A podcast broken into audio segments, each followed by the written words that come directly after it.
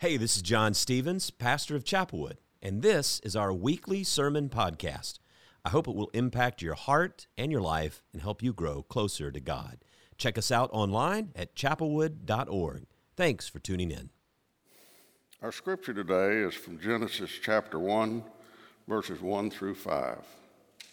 In the beginning, when God created the heavens and the earth, the earth was a formless void, and darkness covered the face of the deep while a wind from God swept over the face of the waters.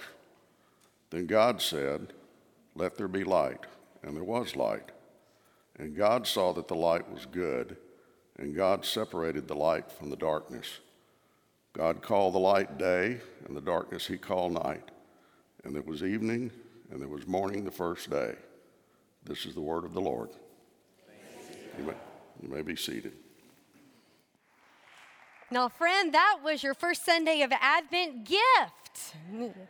Christmas came early. What we have with this team is so special. I mean, such just a synchronicity and harmony and community that comes because they love each other and they've been singing together for a long time now and they can bring that kind of sound and that gift to us and to our creator god. So thank you so much to the worship team well, my name is Rachel Sharetti. If you don't know me, I'm Associate Pastor of Discipleship.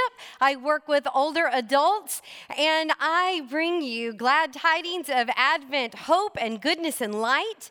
And so, would you do me a favor of standing and greeting those around you with goodness and light today? Glad you're with us today in worship. I hope you find it inspiring and uplifting. I want to make sure at some point that you visit chapelwood.org/home. There you'll find links to register your attendance, places where you can give to support the mission and ministry of Chapelwood. There are also places where you can find out more about growing in your discipleship, all ages from the youngest of children to the oldest of adults. If you have a prayer need, you can register for that as well, or if you just need someone to contact you, follow up in areas of ministry, you can do that. We're so glad that you're here with us. Welcome home. We're here with you to open up our Advent season together as John is um, having time with family and will be back with us next week. Um, you don't normally see me because I'm over in the contemplative service um, in the chapel and then teaching various Sunday school classes. Um, so thanks for letting me come and be with you. I want to tell you a story about. Um, well, about something that happened to me a couple years ago. It was the summer of 2020, and I got a call from church member Dorothy McLemore. And she said, Hi, Michael and Rachel, what are you doing tonight around midnight? And sleeping. Uh, why, Dorothy? And she said, Because I want you to come over to my house. I'm having a party in my backyard because tonight, my night blooming cereus is going to bloom. And she says, This is very special. Very special because the blooms only bloom for one night in the night and then that's over by morning. And we said, Wow, that sounds really cool. And so we, we read up a little bit on it and we said, Dorothy, yes, we will be there. So we arrived at her house around midnight and went into a very dark backyard. And there were other folks there mixing and mingling. And we were, it was so dark, we were just trying not to fall into the pool. And, and she brought us over to her night blooming cereus, which is a large, large plant. It's in the cactus family.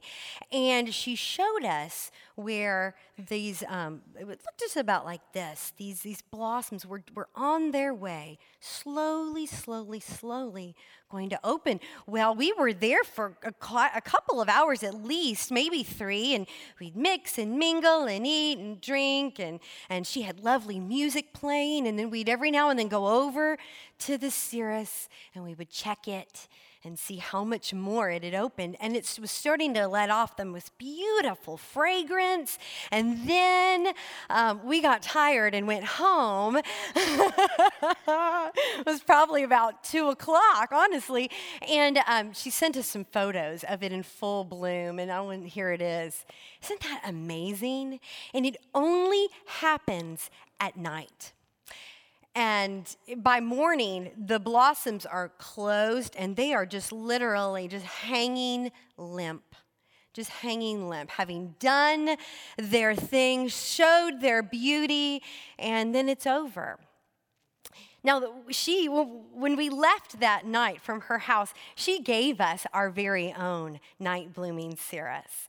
And we have enjoyed it so much these past years. We keep checking it to see, oh, are, you know, our blossoms, you know, growing? And then we'll keep checking it. We'll make sure we have all the lights off and the blinds closed so the light doesn't interfere with its blooming. And um, anyway, it's just been a joy. And it's taught me so much Really, it has.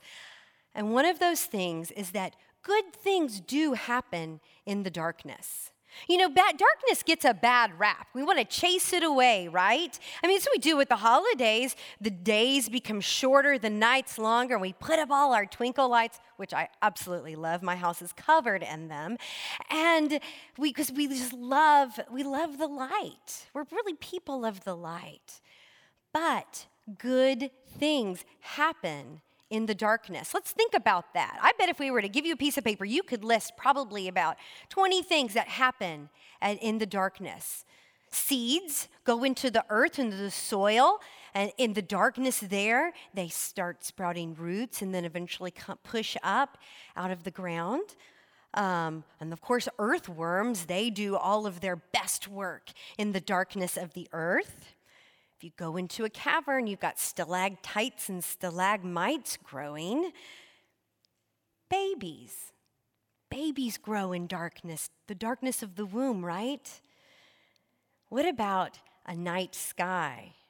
Going out into night sky, um, dark sky territory, and seeing the stars, the Milky Way. Oh. Rest. What about sleep? Sleep happens in the darkness. All of those things, they're so good, so good. The darkness isn't bad, it's good too. Advent, Advent begins in the dark. No candles are lit until we light one. And then the next week we'll light two and then three, and then four, and the light grows. Advent begins in the dark. And you know, the, it, I love how it mirrors what the earth, what's going on with the earth, because the earth, as we move towards winter, towards the shortest day, the longest night, the winter solstice, and the leaves are letting go, and animals are going into hibernation mode. It's like everything's turning inward. And we are invited to go inward as well. In Advent, you can be honest. Our culture has this wonderful uh, celebration of the holidays. It's so fun, it's so beautiful. But Advent calls us to something different. Well, our culture says, merry, bright. Advent says, goodness, light. You see the difference? Merry and bright, goodness and light. And you can have both. You can. But goodness and light comes to us, and it, it, it hits a deeper place within us. Merry and bright, it's fleeting. Goodness and light goes deep, it stays. So, in this sermon series that we are starting in this Advent season, we're basing it off of this song, Do You See What I See? Or Do You Hear What I Hear? I think it was the name song. Um, I, when I was a kid, I'd go into my room and I had a record player and I'd play this holiday album, and this baritone with this wonderful voice would sing this song. And I was so captivated by it because it kind of tells a story. There's a pattern to it, and there's even an echo, right? The, the, the night wind said to the little lamb, Do you see what I see? And then the little lamb says to the shepherd boy, right? And then the shepherd boy says to the mighty king, and then the mighty king says to the people everywhere. Now, I will say it's now it's not one of my most favorite of Christmas songs, but Whitney Houston, y'all, can really bring it. So I think you need to go home and listen to that um, before next week. This, but that is, the, that is our pattern. This week we're talking about do you see what I see? That said the night wind to the little lamb. But really, it's the voice of God. Do you see what I see? That is God's question to us today. So, what does it mean to see as God sees? To answer that, let's go back to Genesis 1, to the very beginning, where we see, we get a clue as to what God sees. When God began to create the heavens and the earth, the earth was complete chaos, and darkness covered the face of the deep, while a wind from God swept over the face of the waters. Then God said, Let there be light, and there was light. And God saw that the light was good. And God separated the light from the darkness. And God called the light day and the darkness night. And there was evening and there was morning the first day. Now, one of the things that stands out to me about this passage is that God doesn't judge the chaos and darkness. He doesn't call it bad, doesn't call one thing bad here.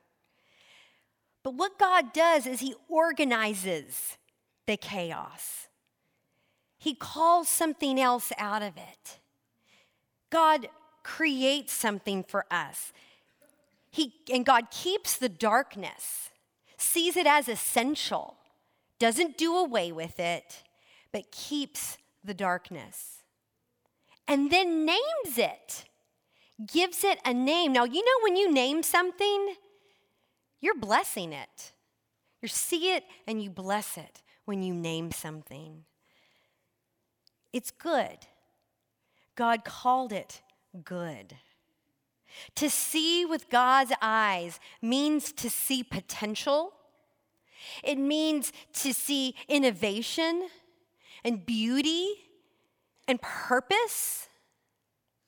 That's what it means to see with God's eyes. God looked into that darkness and pulled out light, called it day, and they both need each other. We need both, and we get both. Remember, it's not just merry and bright, right? It's goodness and light. And the dark, it's good too. I want to tell you a story about a friend of mine. Her name is Jenny, and she lives in Virginia, right on the bay, right where the Chesapeake Bay starts to come into, um, into the southeastern part of Virginia. And she, her home and land are right there on the water. And Jenny and I became friends because she was a member of my church. Um, but also we had this tradition of creating Advent wreaths, um, like with live greenery. And so the Saturday before the first Sunday of Advent, I would go to her house, and together we would tromp through her land. And we would bring our you know our, um, our gardening scissors and our, our gloves. And we would just fill up bags of just different kinds of leaves. And anyway we got a great chance to talk with one another and become friends well, Jenny's husband, Bob, um, he, he was, gosh, such a dear man, so joyful and kind and loved children, and such a craftsman, too. Well, he had um, been diagnosed with cancer and he uh, passed away pretty quickly, um, faster than I think any of us were ready for. Um, and so Jenny and I, we would walk her land together and, and talk and um, it was just some sweet time. Well, this week, she uh, sends me this picture of this wreath that she made. And I want to tell you about this wreath that hangs on her door. You see, she had had a roof leak. And, you know, it's not what you want. And she had had, you know, all her, so many boxes up in the attic. And boxes that she had been putting off going through um, because she knew when she got into it, they were all things that were going to remind her of her beloved Bob. So for seven years, she's put it off going through that stuff. But the leaky roof made her have to do that. And she said, You know, Rachel, I realized I was ready. I was ready and I could do it. So we got all the boxes down and started going through all these Christmas decorations. 50 years of Christmas decorations, and so many of those things had a particular memory attached to it. Um, but she says, I, what I did was, I was able to kind of sort through, keep what I needed, and salvage some things as well, and then let some other things go. My neighbor and I, we packed it up, put it in the van, and, and took it down to Goodwill so that maybe another family would be able to enjoy some of these Christmas decorations. But she said, Some of these pieces I have out in my, in my home now that I hadn't had out in some years now. But this wreath is put together with pieces of some of my salvaged Christmas decorations. Isn't it lovely? She put that together. I like to think that she kind of, or she organized the chaos of her attic. She organized and recreated the, with the sorrow and the grief that she had over the loss of her, of her Bob. She made this beautiful thing that hangs on her door and will bless her in all of her comings and her goings this Christmas. She says, Sometimes good things do come out of what seemed so bad and so hard at the time. Our invitation today is to see as God sees, to see goodness and light. There is a 14th century mystic named Julian of Norwich, and she says something that's really lovely and quite profound. I'd like to share with you. She says, I know well that heaven and earth and all creation are great and generous and beautiful and good. God's goodness fills all his creatures and all his blessed works full and endlessly overflows in them. Now, here's, I love this part. God is everything which is good as I see it, and the goodness which everything has is God. God is everything which is good, and the goodness which everything has is God. And God sees light and goodness in you and in me and in all of humanity. In fact, sees it so much that God said, I want to be with them. I want to be closer to them. I want to walk with them and talk with them and eat with them. I want to live with them. So God took every promise that God had ever made, uh, took all the love and creativity and put it into flesh and bone. That's what we call the incarnation, literally with flesh. Incarnation.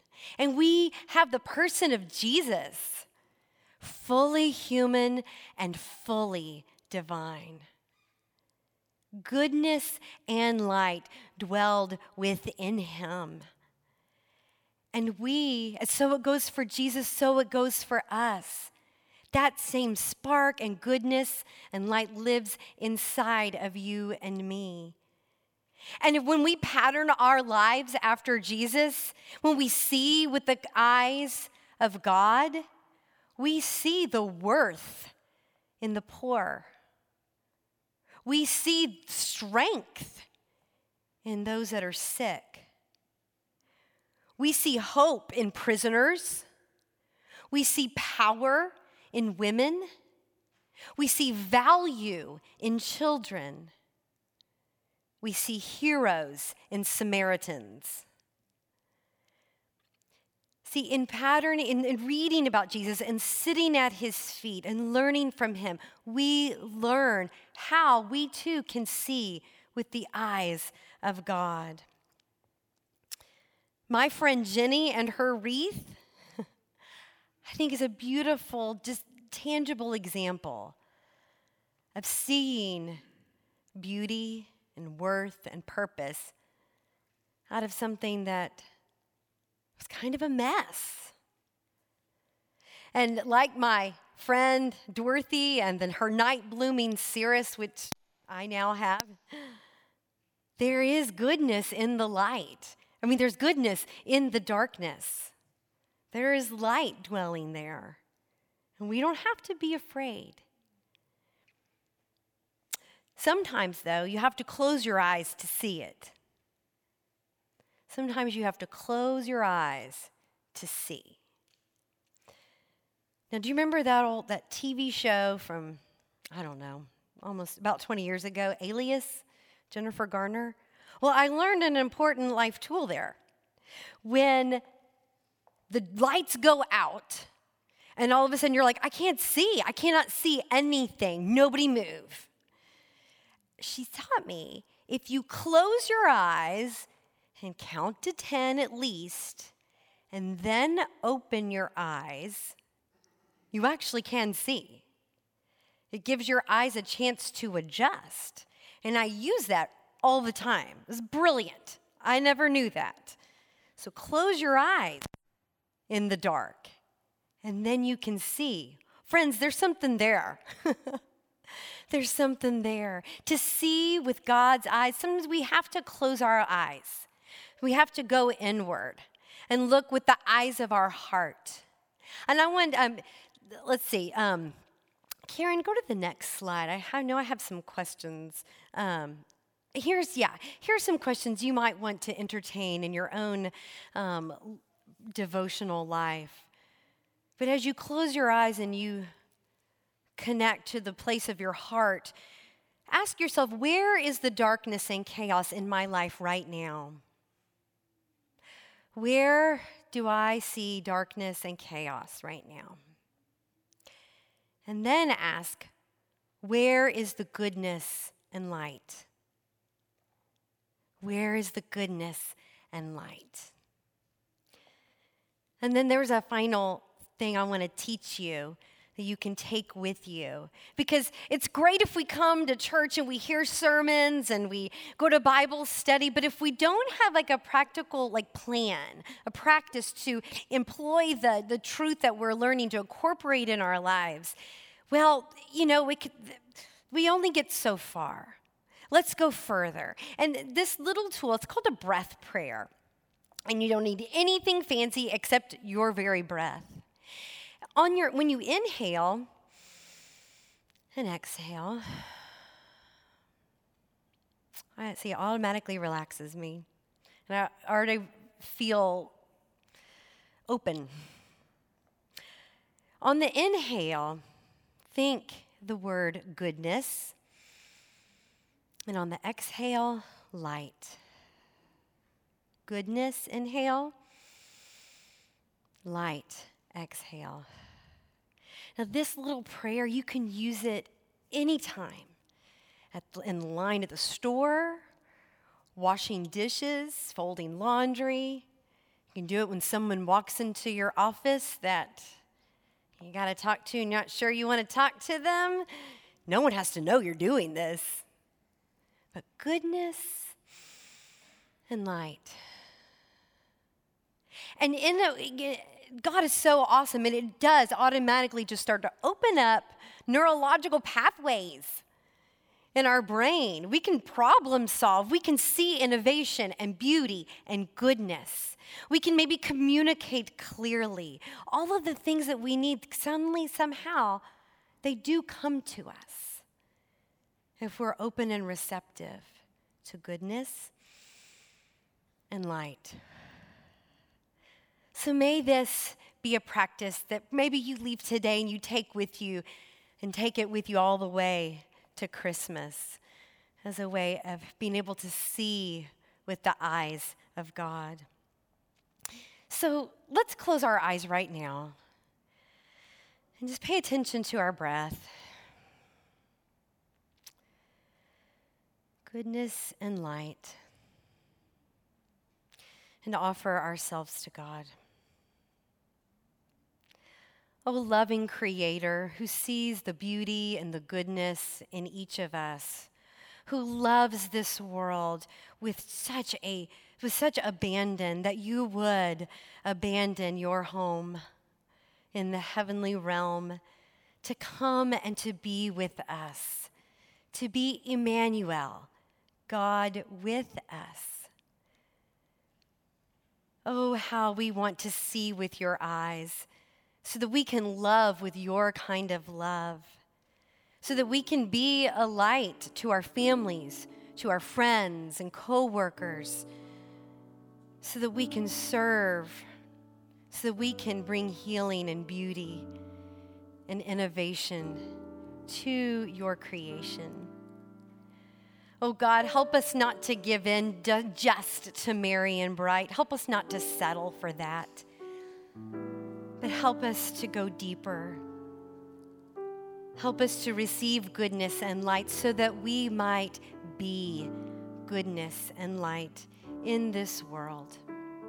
It's in the name of Jesus our Christ that we pray. Amen.